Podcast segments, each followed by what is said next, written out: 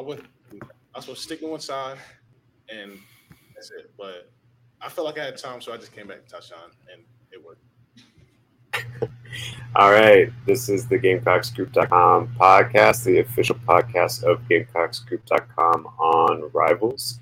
Uh, I'm Caleb, joined by Pauline and Alan to talk a little bit of South Carolina and Furman, and that was LaNorris Sellers last night post game, uh, talking about his 50-ish yard uh, touchdown pass to Ty- Tyshawn Russell, um, in which he kind of went off script a little bit and threw what I can only call an NFL quality throw.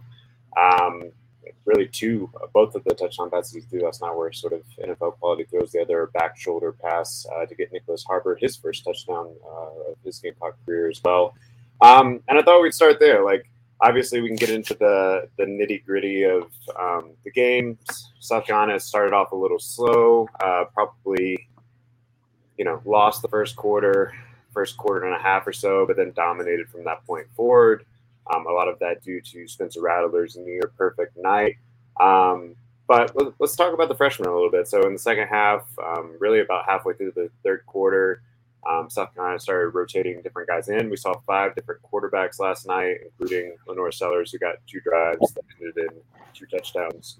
Um, we saw DJ Braswell, we saw Tyshawn Russell and Nyckoles Harbor both with touchdown passes.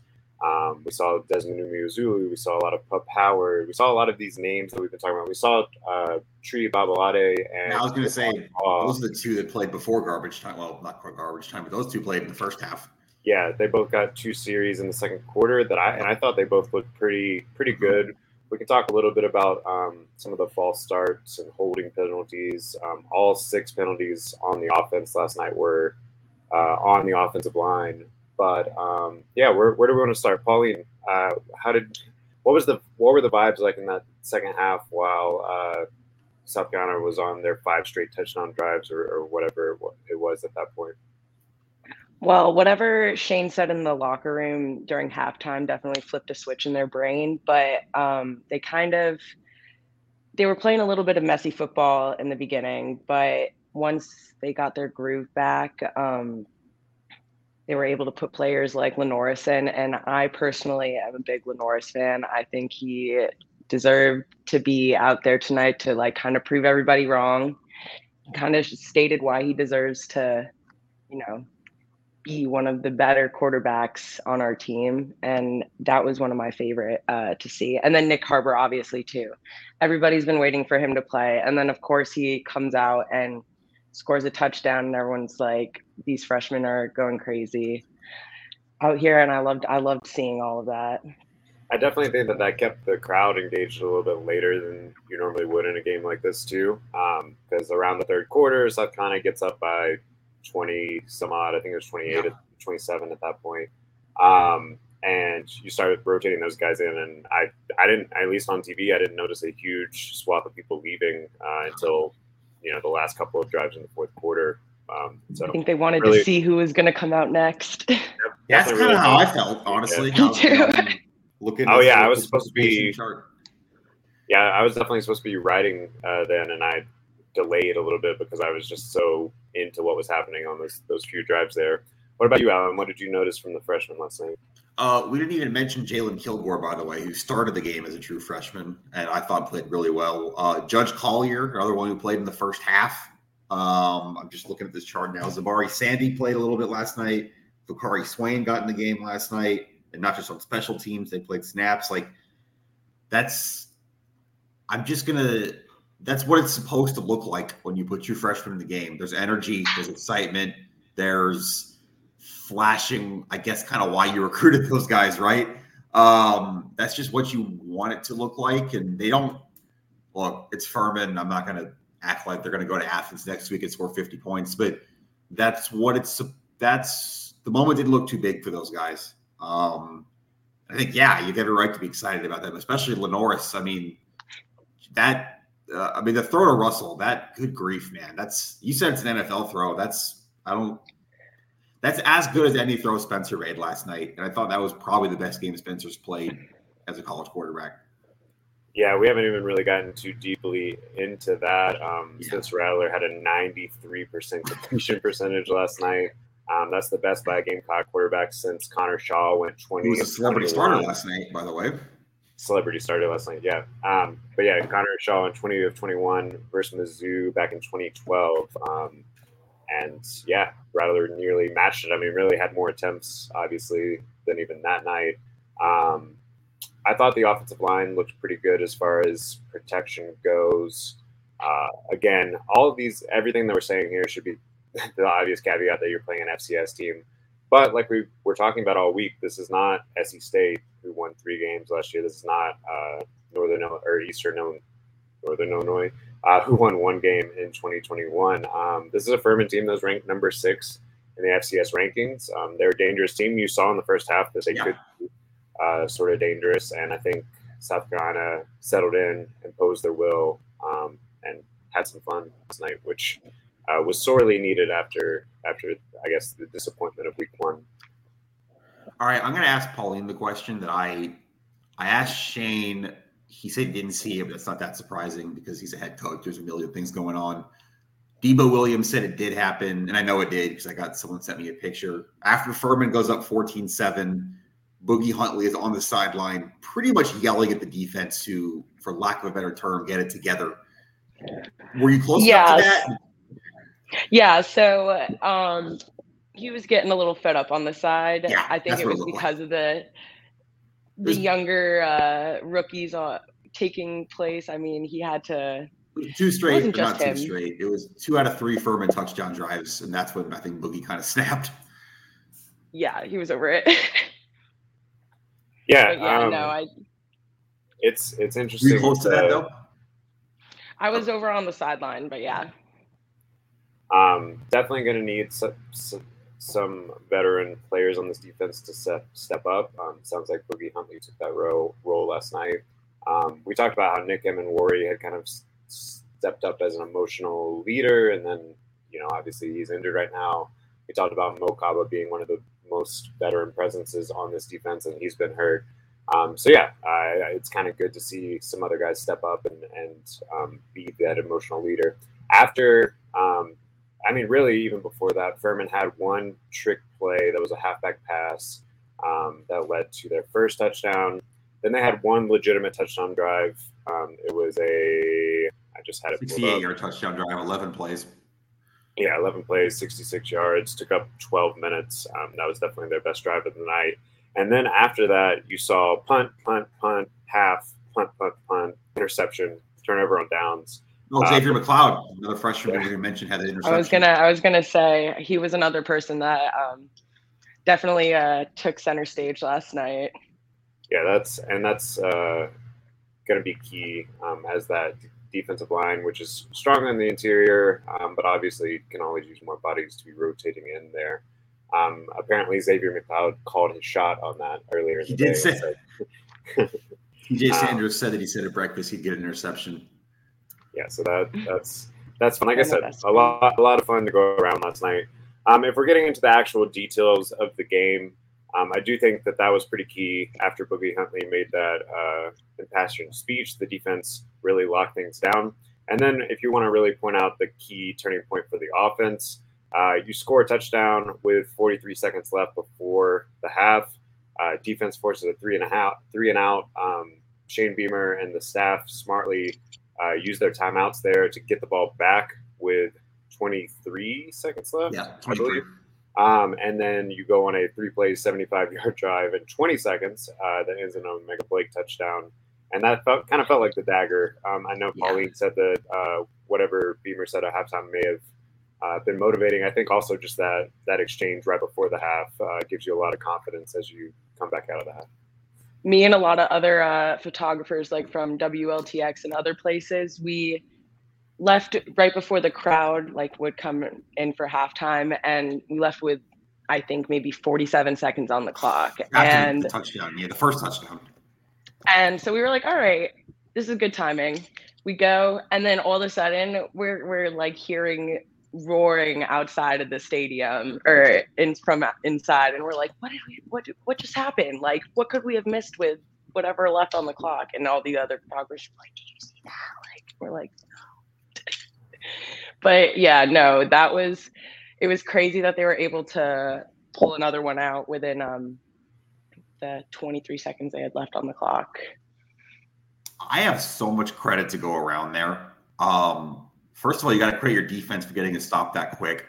Um, I'm pulling up the sequence now because I think it was a third and short where you actually get the stop. Yeah, I mean, there's a third and two. You get a third and two stop. So that's that's that. It's not possible without that. Credit the defense there. Credit Shane Beamer for the timeout usage. Credit Dowell Loggains for pushing the playbook. Credit Spencer Rattler for a having clock awareness and B making a pretty ridiculous throw on that rollout to Legette. Credit Legette for getting downfield, getting down. Um, credit O'Mega Blake for getting to the corner of the end zone there. Again, clock awareness. There was seven seconds on that play. I got to score, or not do anything here. You don't have any in between with no timeouts. That was, I mean, Beamer said that that is going to go on their instructional tapes of how to run a two minute drill. That was about as well as you could do that from everybody involved, coaching 30, staff, 30 second drill. yeah, no, really. That's you can't do it any better than that from yeah. everybody. No, I, I, agree. That's just how you would draw it up if, if everything was going to go perfect. Um, speaking of Xavier Legette, let's give him a shout out. We haven't talked about him a ton yet. Um, he had another big night. Um, he finished with six catches for 118 yards and a touchdown. He had at least two, including that touchdown and including that catch on that drive right before the half, um, where Rattler just kind of trusted him, threw it up, and he made the better move on the DB to fight for the ball uh, and win that one-on-one battle. Um, and that's something I, th- I, think you've seen as a, a essential part of his game so far in these first two games this season. Um, I, I, think it's a mixture of him taking a step forward, Rattler uh, building a rapport with him and trusting him uh, by giving him those sorts of opportunities. And um, Alan, you can give me the exact numbers, but I know that he's already exceeded his yardage total for the last two seasons um, in the first two games of this year. Yep. So through two games this season, I am pulling up the number right now. Xavier Legette has 296 receiving yards. And the last two years, which he played every game but one, the last two years, he only had 230. So he's already having a career year through two games. Um, we were talking about Juice Wells being the first thousand yard receiver since, um, geez, I don't even know. Was it? We talked about preseason. Is it Shi Smith, Pharoh Cooper, or one of those two? Edwards, anyway, around there. happened since 2014. I know that. Legette's already over a quarter of the way there. Two games.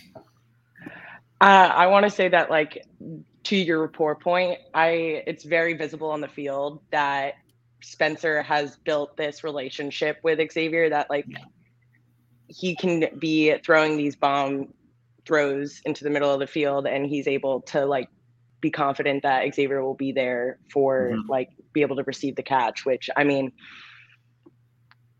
it's very important for a quarterback to have that type of trust within his wide receivers, and especially um, within the first two games we're seeing it. So and especially with more. Juice Wells still seemingly being hampered. Um, last night he had one catch for five yards. Uh, perhaps he could have uh, played a little bit more, played a bigger role, but I think they they kind of pumped the brakes once the game was in hand with him. Uh, let him get a little bit more healthy because he's still been dealing with what did we ever find out exactly what was a footed injury of some sort uh, that he suffered in the preseason? Yeah, and then Ahmarean Brown for the second week in a row leaves early. Last week it was ribs. This week it's hamstring.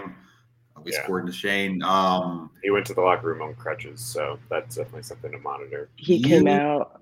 Um, you're thin at wide receiver, which I guess if you that there's a reason. And by the way, we haven't mentioned Luke Doty yet, who caught his first career touchdown. Um, that gave you the lead midway through the second quarter.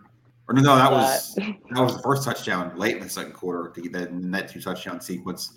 Um, you're thin there right now. There's no way around it.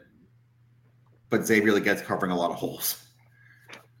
Um, and you're right to begin with. That was the one to take the lead. Spencer yeah. Rattler rushed, and the other one. Um, yeah, I, yeah. This, I feel like this actually transitions pretty well. So every week at the beginning of the week, I do five questions for whatever game week. So five questions for Furman game week.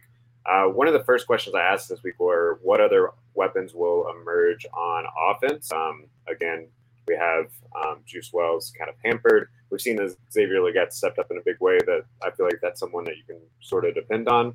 Um, I feel like we got that question answered in a few ways tonight, though. Yeah, I think Luke Doty uh, seems to be a part of the process. Um, we saw Eddie Lewis for the first time after Marion Brown went down. Uh, he was returning punts. He also uh, had six, six catches, 89 catches. yards. Yeah, uh, so a nice solid game for the Memphis transfer there.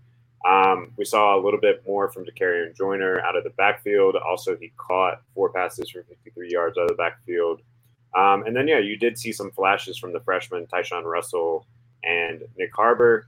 Oh, and O'Mega Blake, who uh, scored a, a, pretty key touchdown there right before the half. Um, I don't know how much of Russell or Harbor we will see on a consistent basis uh, at this point in the season, um, but it's kind of good to know that you have those guys waiting in the, in the wings as well. I think you're not short of weapons uh, passing the ball. I think we kind of knew that going into this season, and maybe you thought it would look different. Maybe you thought more juice, more AB, more Trey Knox, who it looks fine. That's another thing I wanted to get to is tight ends too. One catch for 15 last night. Um, you got weapons. There's no way around it. I think. Um, uh, yeah, go ahead. I think the weapons, so to speak, are already pre-existing, but for example, DK Joyner, um, he has always been in the mix, so to speak, but we haven't really seen him pop off until like this season. I feel like his confidence level has allowed him to, you know, unlock the secret. They were comfortable throwing the ball to him last night. Four exactly. catches, 53 yards. Yeah.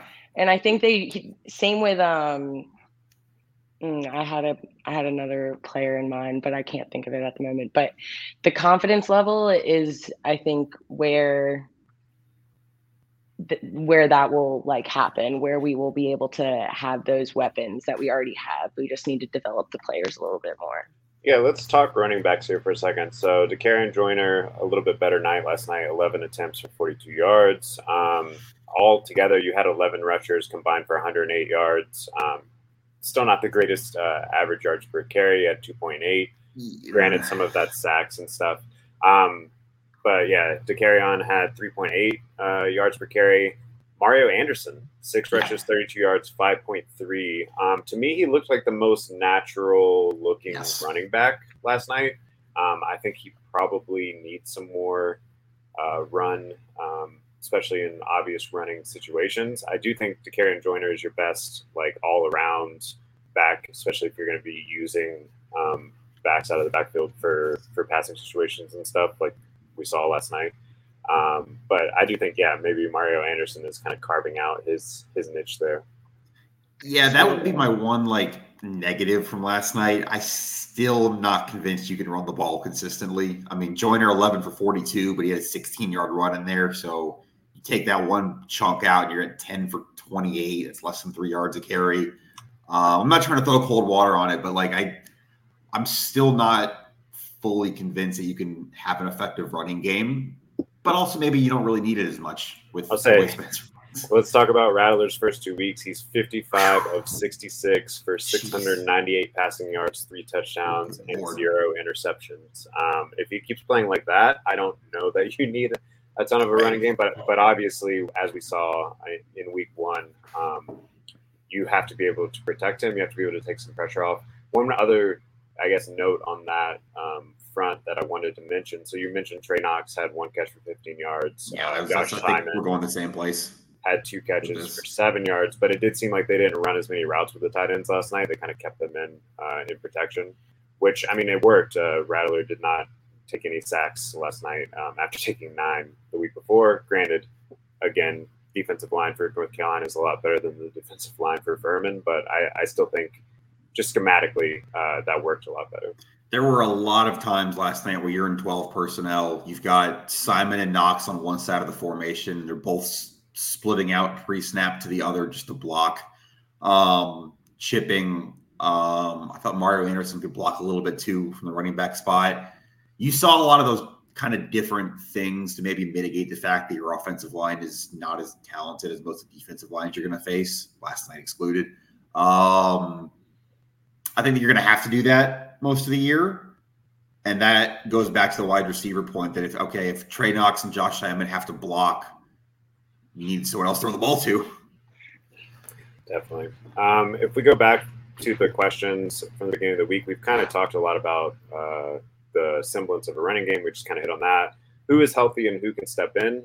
Um, like you said, you saw Kilgore take a little bit of a stinger or, or some sort of I, I, the the play. He came down grabbing his knee, but Yeah, then the replay didn't scary. look too bad.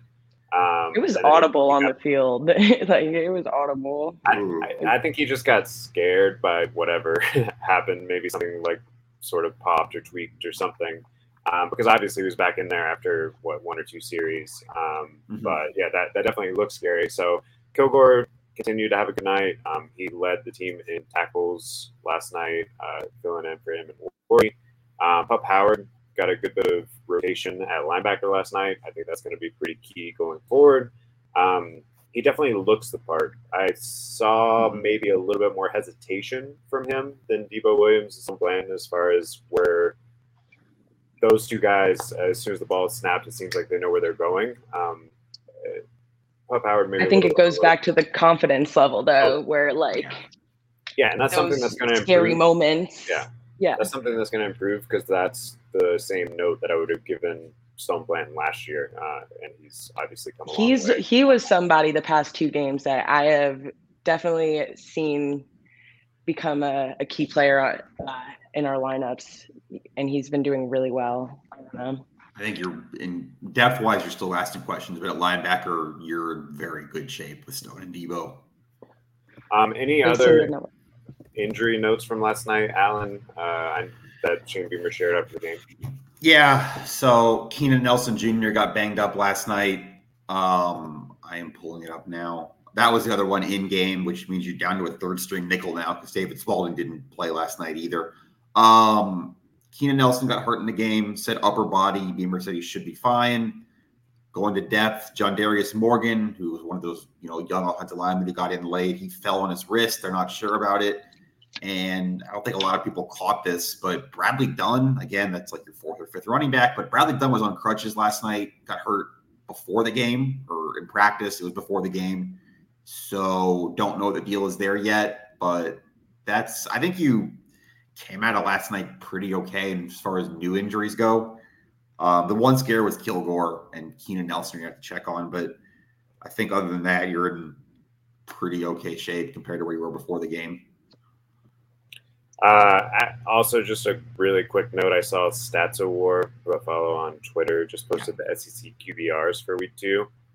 Spencer Rattler, number one, as you Yeah. might expect. Um, Jayden Daniels from LSU, number two. Then you got Will Rogers, Conner Weigman down, uh, and then some guys that you know obviously got picked ahead of Rattler at the beginning of the season. Uh, Jackson Dart down in the middle, KJ Jefferson down in the middle uh, Joe Milton down near the bottom, Devin Leary net down near the bottom, um, through two weeks at least. And obviously, the level of competition is about to take a big step up. Um, Spencer Rattler has definitely looked like one of, if not the best quarterback in the SEC thus far. Yeah, no, no way around it. He looks great. He's validating everything we kind of thought about it before the season. And no turnovers is the thing for me. I mean, at this point last year, what did he already have? Three picks, four picks? Yeah, I mean, at least I feel like he might have thrown two against. Georgia State, and I think one against Arkansas. Yeah. Um, anyway, let's get back to those five questions, and then the last question is what I think we'll spend a little bit of time on here. So, uh, second to last question: Can you contain the quarterback? Um, Tyler Huff did have a couple of moments where he escaped the pocket, um, made something happen with his legs, but overall, you leave him uh, at eight, eight rush attempts for 15 yards. Um, you finish the game with three sacks. Sorry, could you say Um, that again? Siri talking to me. Um, you finish the game with three sacks uh, against Tyler Huff, your first sack of the season, um, obviously, and uh, force him into an interception and a below 60% completion percentage. How are you feeling on containing the QB? I think you feel better about it. I think you, I think, like I said, I thought Bryan Thomas Jr. played well last night. He was kind of the him and Strachan were your third down obvious passing situation. Guys, Strachan got a sack last night. By the way, it's a year to the day, or yeah, a year to the day minus one from his ACL tear. That had to feel really good for him. You got some interior pressure too, honestly, which you didn't see at all last week. But TJ Sanders got through a couple times. Um, obviously, Xavier McLeod had the pick. Um, Boogie Tonka. I think you, again, FCS offensive line. I think you feel better about options there, and you just have to kind of live with the fact that some weeks it's probably not going to look great. I don't think that should be the main thing at this point that like focus all of our time on, especially just because of the fact that we did play Furman and their O line isn't going to be the same as Georgia next week. So I don't expect that um, we would be able to get to the quarterback as much that as we would like this past game or against Georgia State or another team of the likes. You're definitely going to have to be creative with your blitz packages next week, I think, um, and hope that you can kind of confuse. Uh, this entire season is all about creativity. it's and we'll get into it way more between now and next Saturday. I actually think if you can send the house and Carson Beck, you might be able to make some things happen next week. He he struggled a little bit early mm-hmm. uh, this past week against Ball State, but yeah, obviously we'll talk a lot more about the game uh, throughout the week this week. Um, I think I give the pass rush a B minus, I guess, uh, for for the yeah. game. Um, I do think that that moment that we've already uh, talked about with uh, Boogie Huntley kind of getting in everyone's face uh, did sort of shift things. But even Shane Beamer said kind of early in the game he was expecting more um, as far as the pressure went and was kind of. I mean, you got no pressure in the first quarter, like at all. Yeah. That's something Shane. I asked Shane about that post game. He said, "Yeah, you got no push, no pressure at all until until it happened." And look, this doesn't mean you have to, you know, have five sacks a game. That's a not realistic. And B doesn't. That's not what you need. You just need pressure. You need to make the quarterback feel you're there. Hurries. There was one. um I think it was TJ Sanders in the second quarter where he didn't get the sack, but he forced Huff out of the pocket on the third down and he had to throw the ball. That's as good as a sack. He forced a punt with that. Like that's the same thing. Um, you just need to have your presence there as much as actually finishing plays with sacks, I think. I think that he was because I saw him like literally hands hands in his head, crouched on the sidelines. Like he was very frustrated at that. He did point, miss that but sack, but you got the you got the field. I think that he also coming from a coaching perspective and just looking at our season, like this is one of the very few opportunities that we get as a team throughout our entire game schedule to like work out kinks and use it to our advantage. And I mean, last week, it's not the same team, but a lot of these veterans were making these mistakes. So this time around, we didn't see as many of those mistakes, but it wasn't up to the expectation. Like they weren't utilizing it to their full advantage, I guess. And Experimental was game was the term Spencer Rattler used post game. Yeah. Um, and I guess on that point, this is probably still the biggest burning question uh, as we head into SEC play. Um, is the O line fixed? And obviously not fixed in the sense of like now it's perfect. But we talked about last week, they just need to get to a point where it's average. You can't give up nine sacks a game. Uh, you can't have a negative two uh, yard rushing night. Um, I guess I'll start there, and then I want to talk a little bit about a, an alignment that we saw in the second quarter, um, and whether or not perhaps that's your best alignment, even if you're giving up something there. But uh, what do we think about where the line sits after two games? I think you feel better than you did last week, just because your quarterback didn't get sacked nine times. Um, protection was better. You saw some different guys get in there. It just looked cleaner. Penalty still a pretty big problem. I mean, if you got a hold to keep your quarterback clean against Furman, what are you going to look like next week? I would just say on that point, like this is going to be, and I think this is where you're going with it next, but this is going to be a process. There's going to be weeks where it looks more like last week than last night. You're just going to have to live with that. You're going to have to have tight ends blocking. You're going to need running backs chipping. Um, you're that's just what it's going to have to be for a little bit here. You do feel better about it, but I don't think I don't think you're fixed. No. I agree. Yeah. I mean, we have such a small like all these new kids are they're not as big and you know rookie wise, and um, it's all just a learning experience yeah. for them. And it just is going to come with time and they're going to learn the hard way unfortunately most football players i would assume do and it's all through their mistakes that they'll make on the field take back and you know improve upon so Which we I just have to wait and see which I think is what Caleb's getting to next. Yeah. So so like I mentioned, six um, penalties last night, all on the offensive line. You had three false starts, three holdings. I think you're gonna have to take your licks. But my question is, after watching last night, I'm gonna have to rewatch it, see uh, how everyone would have grade out, look at the PFF grades, which we'll hopefully have later this week um, or in a day or two. But and re- double check me, Alan, that this is the alignment that I saw. But I believe at, w- at one point in the second quarter, you had uh, freshman Tree Babalade at left tackle. Yep. You had Nick Gargiulo at left guard beside him. Yep. You had Vershon Lee at center. Mhm. You had freshman Tro- Trovon Baugh at right guard, and then you had moved uh, Jakai Moore out Yep. to right tackle. That's I what think you had. that might be your best alignment from a talent perspective. Uh, but like Pauline just mentioned, those two freshmen are not uh, quite physically ready. I don't think for uh, you know a hundred snap, uh, a hundred snaps against the SEC D line.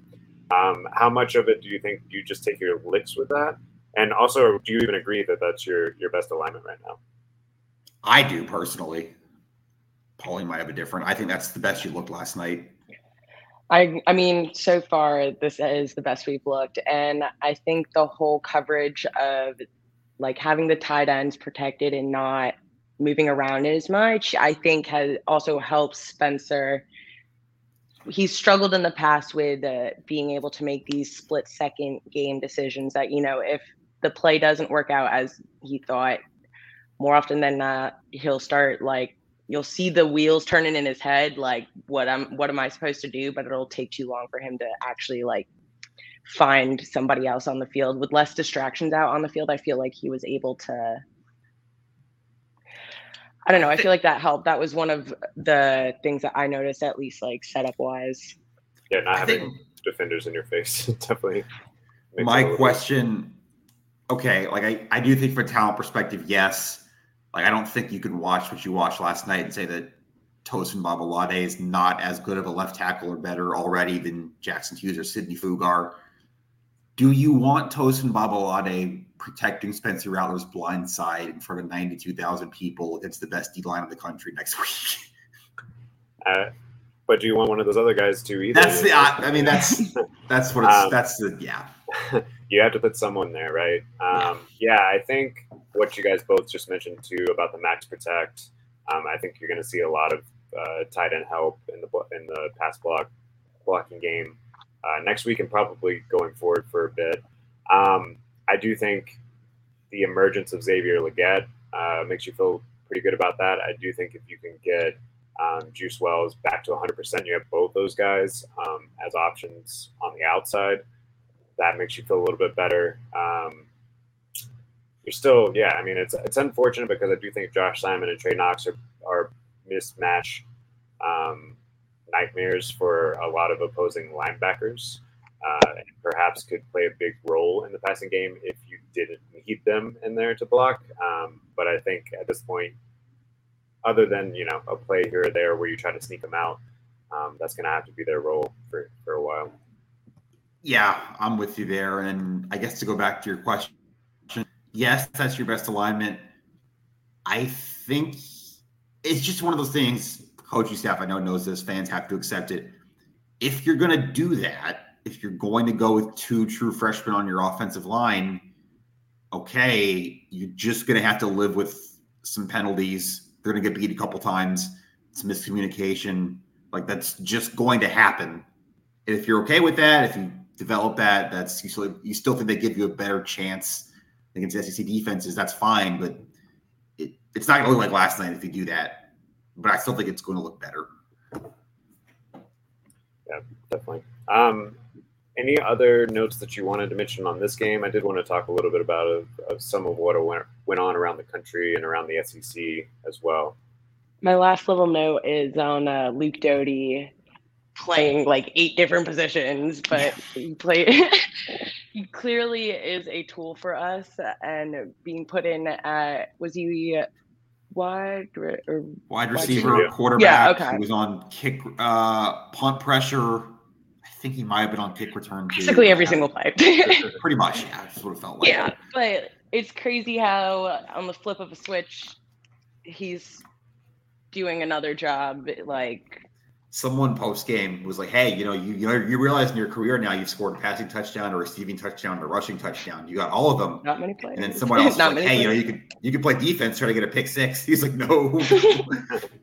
Um, for what it's worth, I thought Doty looked pretty good in the one series he got a quarterback as well. Um, Some Mhm. Two penalties holding kind of penalties. That's yeah. yeah, killed that drive. Um, but and I, I know it's a little too early to have this conversation, but assuming Rattler continues to have the season that he's having right now, he's I was gonna probably um, off to the NFL or, or whatever after this season. Um, I think Luke Doty very much felt like the heir apparent, um, but after seeing LaNorris Sellers in action in the spring game and last night, it definitely i mean again it's too early to talk about this but it, it definitely feels like that's not um, necessarily a given but that might not be a bad thing if, if Doty continues to lean into the wide receiver thing and develop Yeah. there um, i think there's space for both of them Li- like shane beamer said Doty is a, a lead athlete um, Yeah. that you have to get on the field um, yes. so it, it's just going to be interesting to see that going forward. But uh, I think Leno- LaNorris Sellers in his very, very early career is making a case that it's going to be tough to keep him off the field next season. Yeah. Uh, that's about all I had on last night's game. We'll have more on the website. I'll have my stats thing tomorrow, and we'll start looking ahead to Georgia. We're talking about what happened So- to Alabama. Yeah, I know. I know you guys were at the stadium uh, during some of these games. I actually got to watch a decent amount of, of some of them before South Carolina started. Obviously, uh, most of the Bama game was going on simultaneously. Um, looking around the country, Bama gets beat by Texas. That's probably the biggest headline. Although uh, Colorado might be good. We can talk about that in a second too. Um, Miami. but, uh, Miami yeah, blowing that- out that is Texas, and I yeah. watched some of that before the game started. South Carolina game started. NC So- State was super close. I really wanted them to Three win, quarters, yeah. They weren't.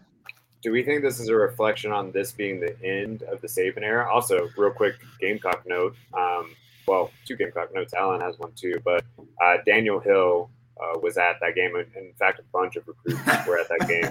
Um, so, you know, maybe that helps you a little bit uh, that uh, Bama lost one of their first Local angle, right?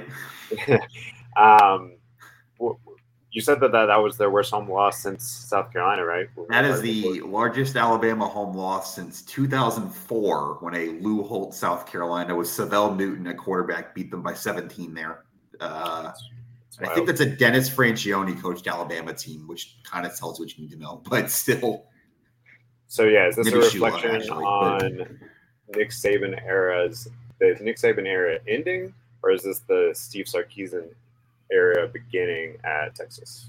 Ah, Or maybe no. I, I don't want to do the Ooh. Bama's dead thing. I don't want to do that. Um, I agree, but also like there are so many of these new schools that are just like TCU last year, like out of nowhere, just decided to become like a like very valid uh, program and ended up going all the way to the fourth or the semifinals game, yeah. of. Yeah, Yeah. yeah. here's I mean, um, and, and Texas has been recruiting a lot better than TCU over the past three years. So here's what I I would think say on getting out of- Alabama. Oh, go ahead. No, I was just gonna say getting out of um no, never mind. I was just gonna say uh, the conference realignments of everything is definitely shifting uh, their um, competition and who they are ultimately like having to play in the first place. So, and it's also isn't it their last? this is their Season. best Texas is going to shot now. yeah. They, I mean, they're definitely they're definitely set up with the easiest schedule they're going to have for a while, and they got past the hardest game. part of it. Yeah. Yeah. Uh no, I don't think Alabama's dead. I'm not gonna I'm not gonna do that. Um this is the and no disrespect to Jalen because I still think he's pretty good, but this is the worst Alabama's quarterback situation has been in almost a decade. Like you don't have an NFL starter at quarterback. Bryce Young, Mac Jones, Jalen Hurts. You don't have one of those guys there. And I think you're just. That drop off alone is enough to take you from here from a, a national title contender to being like a 10 and 2 9 and 3 team i think that, that might Yeah, in today's environment Yeah, too, I think, sure. like because it seems like Bama is trying to do the bully ball sort of thing that they did, uh, you know, prior to all those quarterbacks that you were talking about, and it worked a lot anymore. better before. I agree. I, you have to score points, um, especially you're playing against a pretty good quarterback, Quinn Ewers, who had a really nice game today last last night. I don't know if you guys caught the highlights, but had at least some, yeah. two or three elite uh, uh, throws that kind of put them up at the top there.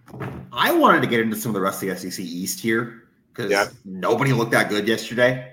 Um, You're uh, kind of not SEC living up to our versus ACC standards. split- ACC splits are not looking great. lately. So Georgia takes care of Ball State. Obviously, they're still the best team in the country. Uh, Tennessee in a ten-point game in the fourth quarter against a not very good FCS. Austin Peay win by 17, get a late score there. Kentucky down in the second half to a three-win FCS team, Eastern Kentucky. Think they won by 10. Missouri beats Middle Tennessee State by four, 23 to 19. Uh, Florida beats McNeese State. Okay, fine. I still think they're very good. You saw Utah struggle yesterday too. Um, Vanderbilt, which you don't know if they're great, but they started 2 0. They go on the road to lose by 16 yesterday. Is the East just bad? Not named Georgia. we we talked a little bit preseason about whether or not it was fair to just automatically annoy Joe Milton III as you know uh, there's going to be no drop off or whatever. Well, through two games, there's been a little bit of a drop off. Um, Yeah. Yesterday, he had a QBR of 36.3. Um, not not, Not good. ideal. um, yeah, I mean, obviously Georgia's Georgia. They scored 31 points in the second quarter after uh, going into that second quarter tied. Um, they're they're good. The you know, I'm not. This is a SEC yeah. East, not named Georgia question. But yeah, Toss it side. everyone else, I mean, I definitely think if you're South Carolina, you are disappointed at how week one went, but you don't feel like many of your goals uh, for the season are necessarily gone at this point. Um, when you look No. around at how, not even just the East, but the SEC in general, um, outside of Georgia um, and Georgia uh, is your two uh, your two crossover opponents from the West, uh, A and M, who Pauline mentioned, give up almost 50 points at Miami yesterday, and Mississippi State, who uh, had a 14 point lead, lost it, ended up still winning in overtime against Arizona, but they forced four turnovers and still needed overtime to win yesterday at home against Arizona. Yeah. that's your And next home you- game. I know you mentioned it. Missouri wins by four points Yep. against a really bad Middle Tennessee State team. Uh, Vanderbilt gets beat by Wake Forest. Yeah, I think you're starting to feel more uh, confident about the schedule. I mean, how are you feeling about that uh, road game at Tennessee? Uh, It felt like it was almost on par with the road game at Georgia, and now it feels like a little. There's definitely a difficulty step down. Um, at least the way that everyone's played through two weeks. Uh, I still wouldn't pick you to win it, but I don't No. think it's impossible. Uh, I'm interested next. We'll get into next week. Next week, but Tennessee at Florida next week. That's going to be Ooh, Tennessee that'll be a needing an answer, Florida needing a pulse. Um, in the swamp, it's a night game. Like that's a very interesting, like, just test for Joe Milton more than anything, and also can Florida show literally anything? I definitely think it'll solidify their uh their spot as. Oh, we haven't even. contenders. Yeah, we haven't even mentioned LSU, which take care of Grambling yesterday, but they got blown out by Florida State since we last. We, we didn't talk about that last week. Um, and they go on the road to Mississippi State next week. Interesting game there too. I don't know if Shane Beamer is uh, rolling in his grave right now about Jaheim Bell, but he has been popping off at Florida State. I don't State. think I'm just upset about it, but uh, Yeah, I mean, yeah, Jaheim Bell and Marshawn Lloyd both off to pretty good starts this year. it helps that you brought in uh, two tight ends that are that are pretty good. But um, let's say Jaheim Bell is finally getting utilized in a way that the previous offensive coordinator Should we? Uh, struggled with. you mentioned Colorado. Should we get into the previous offensive coordinator? Yeah, speaking of the previous offensive coordinator, um, how about Nebraska scoring a total of 24 points through two weeks? Um, and Zero first half points. Sorry. yeah, it's it's not looking too good. Um, and yeah, I, I started off, I guess, the section with is Colorado good? Um, I still don't think know so. necessarily have that answer, but they aren't bad. Uh, They're better than I thought they would be. I still think the media coverage and the hype a little bit too much. Like they're a six or seven win Pac-12 team, probably. Can we just chill for a second? You Like I don't, I I, don't need college game day there next week. I know I don't get the Deion thing, but you don't think the expectations should be adjusted a little bit? You're still picking six or seven wins. I, I did adjust it. I had it at like four before the year. See, I'm thinking more like eight or nine wins at this point. Are you okay? I mean, here's the thing: they're going to play Colorado State next week. It's a bad Mountain West. They're going to win that. You've got Oregon and USC back to back weeks to end. We'll find out a lot Yeah. there. Yeah. See, but this is where this is where I think about the Oregon game because we mentioned we were talking about this earlier, but Oregon's very similar of a team to Colorado in the sense that like the they've always been a football team, a football school, but they shaky yesterday, uh, by the way, on Oregon. what'd you say? I Uh, said shaky yesterday, by the way, which I think is yeah, what you're getting at. that's the what I think win it that is. game, It's but really luck of the draw. I think. I think because they're both very. Maybe the media hype will even I help. think that game's in Eugene, but It, it is, and then Uh, USC that's comes tough. to Colorado. Um, but uh, if you asked me two weeks ago, I'd say Colorado's getting blown out in both of those, and now I feel like it's at least possible they win one of those, um, just based on how everything's played out in the first two weeks. But obviously, we'll see. Oregon um, has a much better defense than anything Colorado's seen thus far. USC is going to be able to keep up with them offensively, uh, no doubt. Uh, they are we put- giving another Heisman to Caleb Williams? Holy smokes! yeah, what did they put on Stanford last night? I, I 49 off. 3 at halftime, and then they just put everybody, but I Yeah. turned it holy off. smokes. Um, I it was fun to watch the in-game uh, betting or whatever after the first quarter. I think they were up uh, thirty-five nothing five minutes into the second quarter, and it was the line uh, in game went to negative fifty-six or something like that. Uh, um, speaking of uh, betting, though, what does Vegas know? Uh, that that stuff is crazy sometimes. So you mentioned Oregon struggling at Texas Tech. Um, they covered line- barely. It was a backdoor credit. They covered on a pick six um, Did they? as Okay. Texas Tech was trying to go down the field and win the game because Oregon had a one point lead. And then Utah and um, Arizona State. Is that who that was? Utah It was Baylor. Baylor. So I watched that game. That was a new Yeah. That was a Uh, crazy game. I liked that game. This Saturday. Utah made a quarterback change in the fourth quarter, and if they don't do that, they probably don't win. Yeah, but again, that's Imagine that's- playing on a 134 degree field. That's what they literally. That was the stat. I saw that. oh, in Texas. The Yeah. coach's Green shoes Bay, were Waco, yeah. melting. Um, but yeah, if you go back and listen to our preview um, from Thursday, those were two games that I was like, I am taking the line here, but I feel like a sucker for taking the line because there's got to be something fishy going on, and um, you know, Vegas is good at what they do. That's why they In cahoots. Yeah. that's why I am- they have all those pretty lights and casinos out there. Um, yeah, yeah, exactly. Any other games you wanted to talk about from a national perspective? I thought Ole Miss Tulane was pretty interesting. I watched a decent chunk of that. kind Yeah. of pulled away on that one. Uh, we mentioned Miami, Texas A&M. I should throw an Ole Miss caveat, by the way, on my SEC is not good. That's a quality win. You go on the road against Tulane, you beat them by 17. I know it was it was closer than that because they, they got a pick six late too to make that look. But that's that's Ole a good win. That I'll was one of the Miss games though. That was like it was not enjoyable to watch, but it was definitely there was stuff like cons. It wasn't a slow moving. It was game. entertaining. It was. I watched uh, most of that second half, all like during warm ups at Willie B on my computer. That was Ole Miss is good. I'll I'll, I'll, I'll throw another SEC team in there. Ole Miss's defense actually. Georgia, pretty good, too, which is Ole Miss, number two. Maybe Um, honestly, Honestly, Um, yeah, maybe. but yeah. So Texas A&M gets beat by Miami, forty-eight to thirty-three. Uh, game felt closer than that for a lot of it, but then um, They pulled away. who's Miami's quarterback? Uh, Tyler Van Dyke. yeah, he really just kind of went off in the second half, threw five total touchdown passes, and uh, I feel like that was the common theme of the games this week. Was it was all too close until the second half until somebody decided. I'm Yeah, looking at the blow out of box now. water. 'Cause Texas didn't watch a ton A&M's of this game. allegedly, you know, several million dollar defensive line uh, did not get any pressure on Tyler Van Dyke. Paying all this money for nothing. By the way, special teams issues too for A&M. I see Miami ran a kickback for a touchdown. Um, which is something that we saw in South Carolina's game. yep, yep, sure did. I I was gonna did. say, yeah. Um, If I remember Tyler Van. Dyke with two touchdown passes over 50 yards yesterday.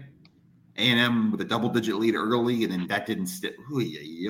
I'm actually like learning some of this in real time because I only watched a little bit of this game. Yeah. Um, no, I think when you're looking at South Carolina's schedule now, um, once you get past that Tennessee game, things start to look a lot more manageable. But that is still very much assuming that you can get the offensive line to average level, uh, which is I still think you need one more win between now and then. You can't go to that by one and four. You got to find a way to squeak out one more, get there at two and three.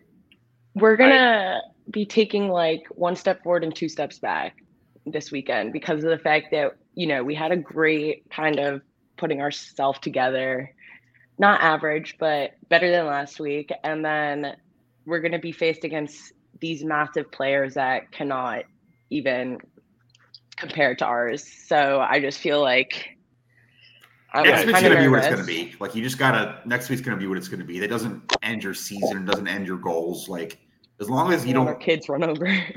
I'm not, long I'm not a well, that's your Yeah. the injury thing is the yeah. I'm not a fan That's of moral victories, but uh, I think that there's some room for moral victories this coming week. I mean, not even Right. that. Like, Right. I'm not saying you should be happy if you lose the football game next week, but like, you don't. I don't think anybody's saying you're going to go to Athens and win. I don't think anybody don't think anybody's saying you're going to go that. 11 and one or 12 and 0 this year. Like, yeah, you're going to lose some games this year. You're going to you're going to take some lumps. Um, if you get out of next week with no injuries and like, you just, I don't know. I next week's going to be what it's going to be, and that's just you're going to have to live with that. Mississippi State. I'm definitely nervous. Mississippi State is the target now for what I think is a crucial game for your goals this season. All right, we will talk more about the Georgia game on Thursday and throughout the week on GamecockScoop.com. Um, until then, uh, this has been Caleb, Pauline, and Alan with GamecockScoop.com podcast. We'll see you.